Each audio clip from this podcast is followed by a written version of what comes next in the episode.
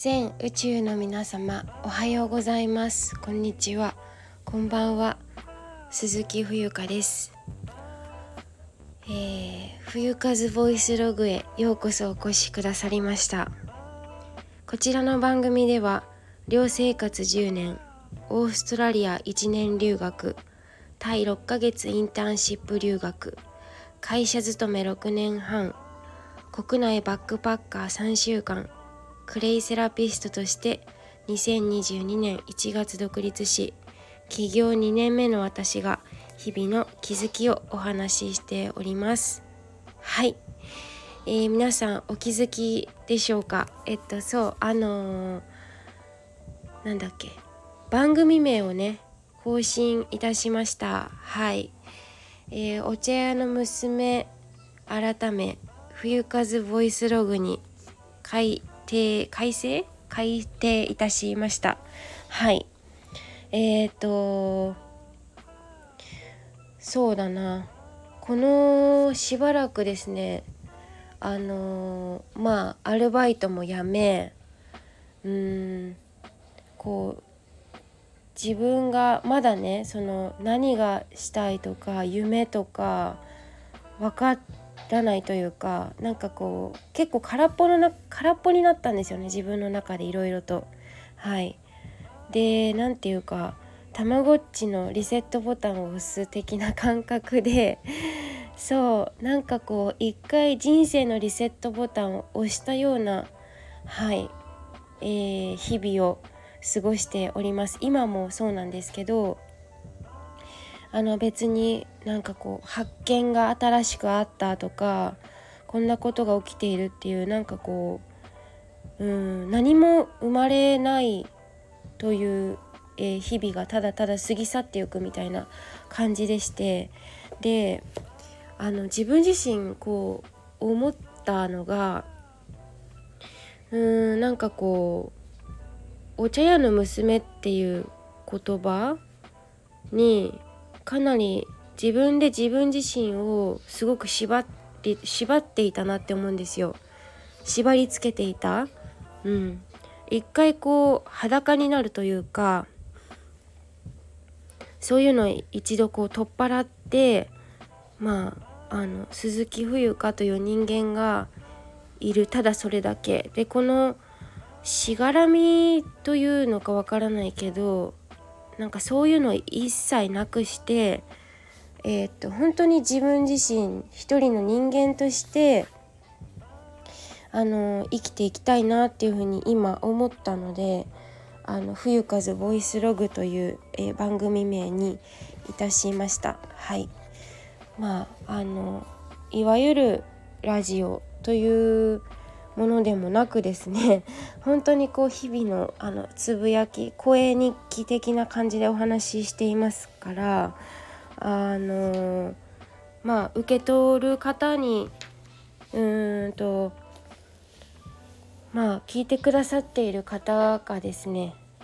本当にいろいろな、えー、状況の中まあなんかこう心がふわっと軽くなったりだとか、まあ、何かしらのメッセージが、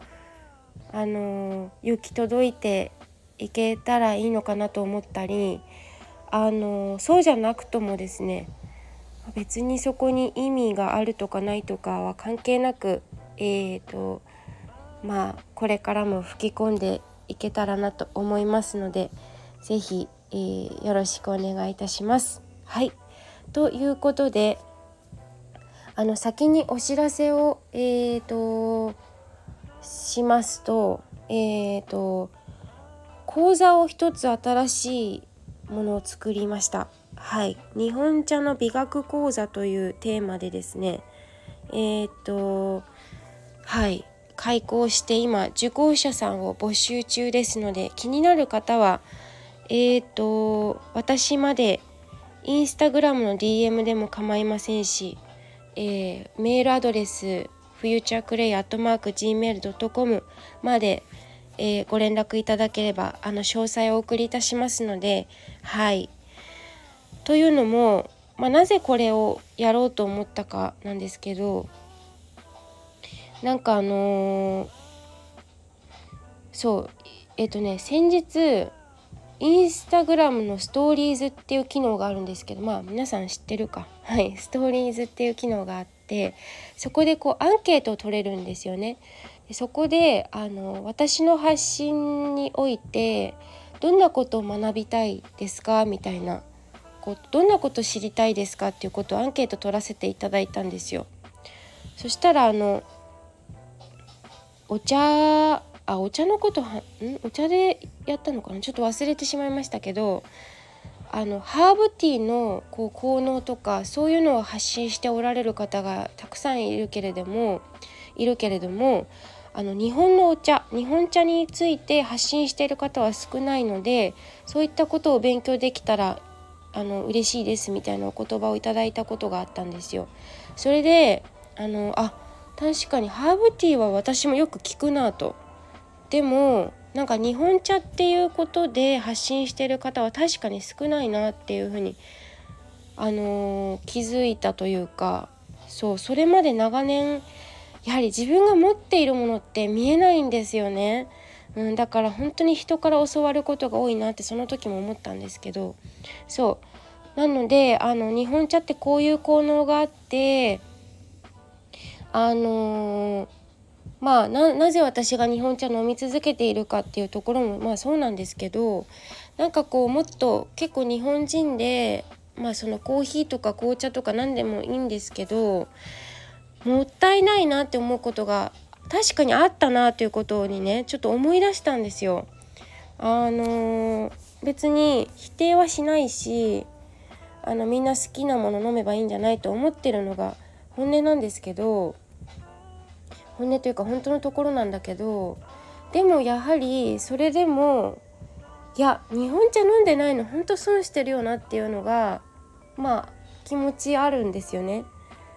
うん、だからあの本当にえっ、ー、と日本茶じゃあどうして海外で日本茶が流行っているのかっていうところにもこう何て言うかなつながってくると思うんですけどうん、外国の人はコーヒーとか飲料清涼飲料水をやめてあの日本茶に切り替えている人が増えているのはご存知でしょうか？そ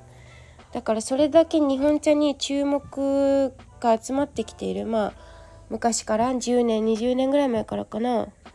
集まってきているけれどもなんかこう外国の人が日本茶好きで日本人が外国のね紅茶とかウーロン茶とかコーヒーが好きになっているっていうなんかいろんな面白いことが起きているんですけれどもそんなお話ができたら、えー、よろしいかななんて思っています。はい、もし興味がある方は是非、えー、ご連絡くださいお待ちしております。はい、そしてあのハイネイティブという、えー、語学学習アプリでですねえー、毎日夜8時にあの配信しています。ぜひ遊びにいらしてください。私のライブに来てくださる方は外国人が割と多いです。まあ、日本の方もちらほらいらっしゃるんですけど主にロシア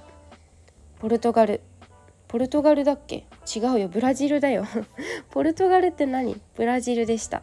ブラジルはポルトガル語だから。そう。ポルトガルじゃなくてブラジル、えー、アメリカ。インドネシア。インド。この辺りの方が割と多いです。はい。まああの気になる方がいらっしゃったら私ほとんど英語で喋ってますけど日本人の方も大歓迎ですので言語学びたいよっていう方はねあのそして外国の友達が欲しいよとかあの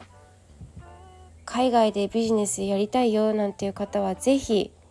あの学びに来てはいかがでしょうかということでハイネイティブのアプリを是非ダウンロードしてね私をフォローして通知を受け取り遊びにいらしてください。はいであとはお店番情報はあの概要欄に貼っております。よろしくお願いします。で、えっ、ー、と本題に入りますね。だいぶ遅くなりましたけれども今日はですね自分の稲穂を育てるというテーマでお話をしたいと思います。はい、えー、私のうん、発信の軸ってそもそもおそらくやはり日本人っていうのが結構テーマだと思うんですよ大枠で。日本人としてみたいな、まあ、自分自身もあの全部分かっているつもりはないし日々学びだから分からないこと知らないことこれから知ることすでに知っていることいろいろあるんですけれども日本人としてどうなのっていうところを結構切り込んでお話ししてきている発信してきていると思います。はいただ私その海外かぶれっていうのかな西洋かぶれしている部分も持ち合わせているっていうことに最近気づきあの留学から始まりこう自分が血は日本人なんだけどちょっと外国志向のところがありましてあのあの日本人純日本人に受け入れがたいあの何て言うのかなキャラクターも私持ち合わせているなっていうことにも気づいたんですよね最近。そうそうそうだからまあ家族からもこの人は外国人だからっていう目で見られている部分もあるしそれでま許される場合と許されない場合があるんですけれども、まあ、そんなちょっとハーフ外国人みたいな私がこう日本人っていうことをお伝えする中で何かこう今を生きる人たちにまあなんかこうおこがましくもヒントというかこういう考え方はどうだろうとかえー、これについてはどうお考えですか？どう思いますか？みたいなことを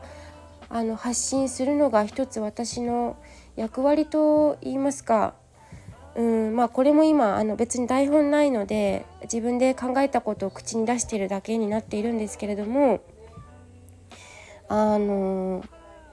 まあ受け取っていただける方に受け取っていただけたらと思いますので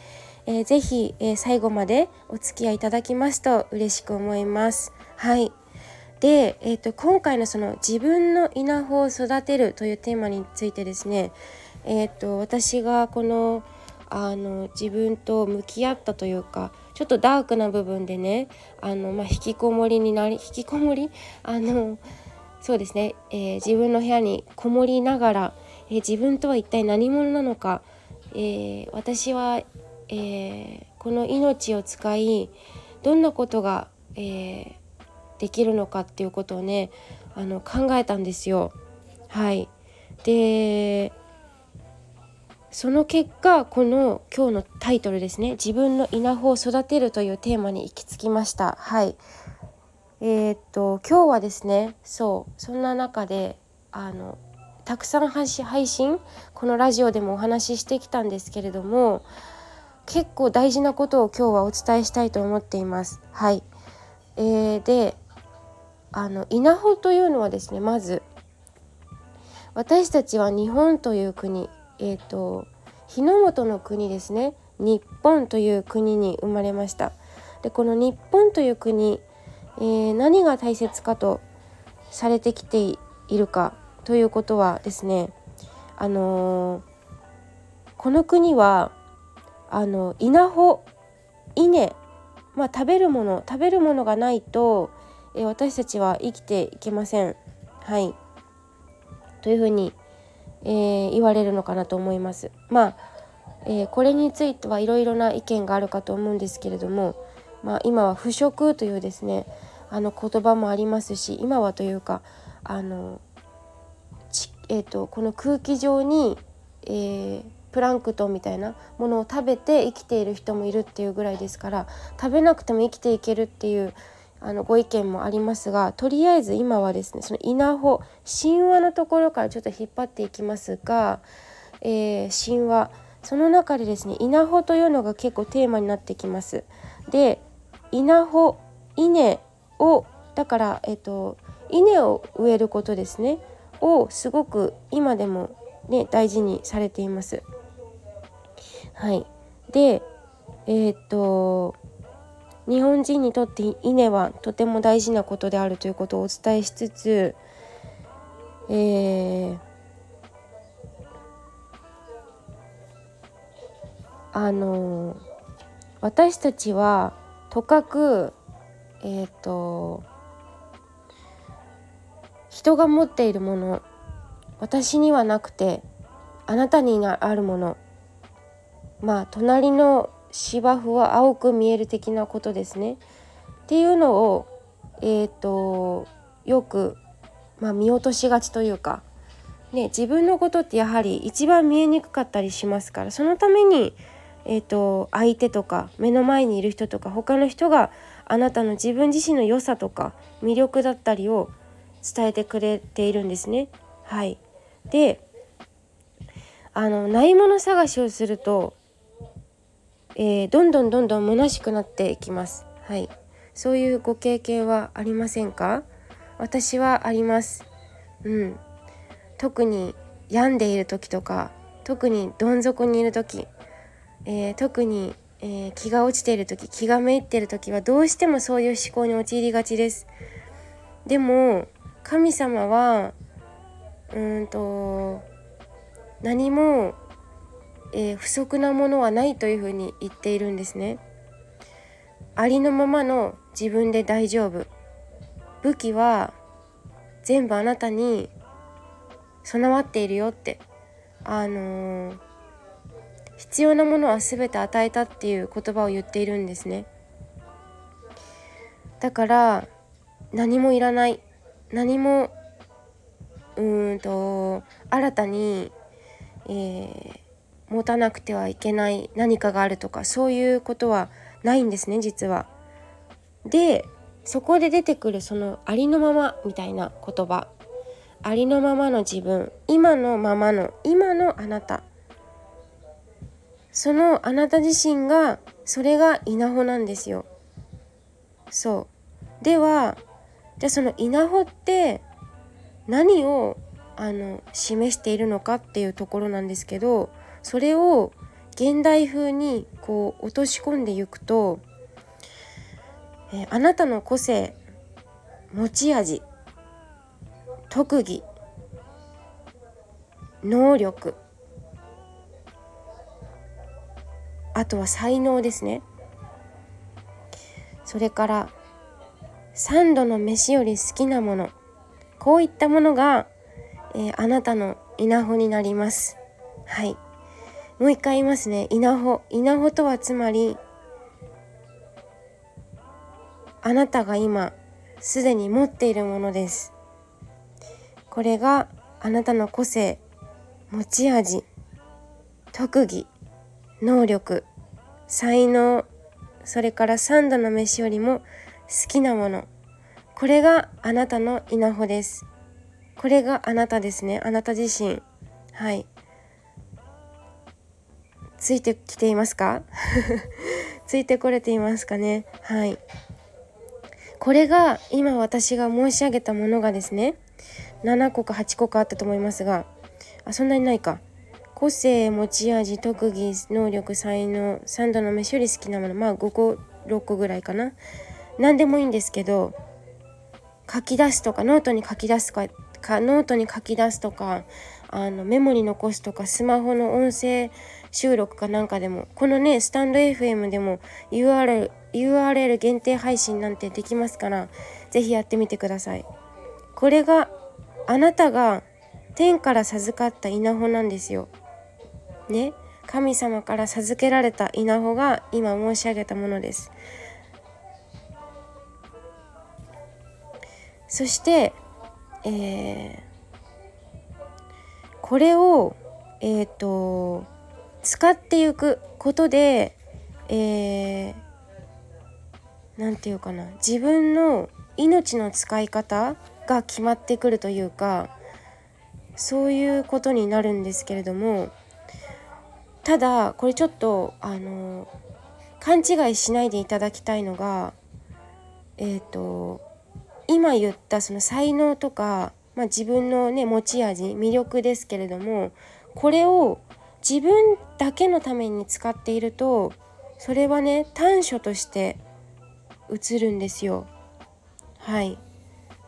それを長所として使うことをおすめしたいと思います。強く強くおすめしたいと思います。はい。ということでここでは今回あこ今度これ今からお伝えする稲穂を育てるというテーマなので今日はその長所の稲穂を育てるというところですね。例えば私だったらなんだろうな長所。えっ、と歌うこととか。まあ声かな？声かもしれないな。声。これを自分のためだけにうん使っていたらえー、良くない良くないというかまあそれはいいかもしれないんだけれどもあの誰かが喜ぶうーん何て言うかな誰かのために使うというかはいそんな風に使っていってほしいなって思うんですね。ですから、えー、長所自分の長所を、えー、ぜひ周りの人たち世の中の人たちなどにえっ、ー、と使ってみてください。そう。そうするとあの何て言うのかな。うん。結局あなたの幸せは私の幸せみたいな感じにもなるしえっ、ー、とあなたは私であり私はあなたであるっていう風にも言えるんですよね。うん、そう。でえっ、ー、と稲穂に気づく。ちょっと今日長いからえー、そうだな。稲穂に気づくためにはっていうところはちょっと次回に持ち越そうかなと思いますがえー、っとあのじれったいですね。じれったいと感じるかもしれないけどあの今日はねちょっと話がいっぱいになっちゃうと思うから、えー、長所と短所っていうことで長所を自分のためじゃなくて、えー、相手のため世のためということで視点をちょっと広く持ってですね見てみてくださいということで、えー、今回は自分の稲穂を育てるというテーマでお話をしてみました。はい、えー、何か参考になったら嬉しいです。はい、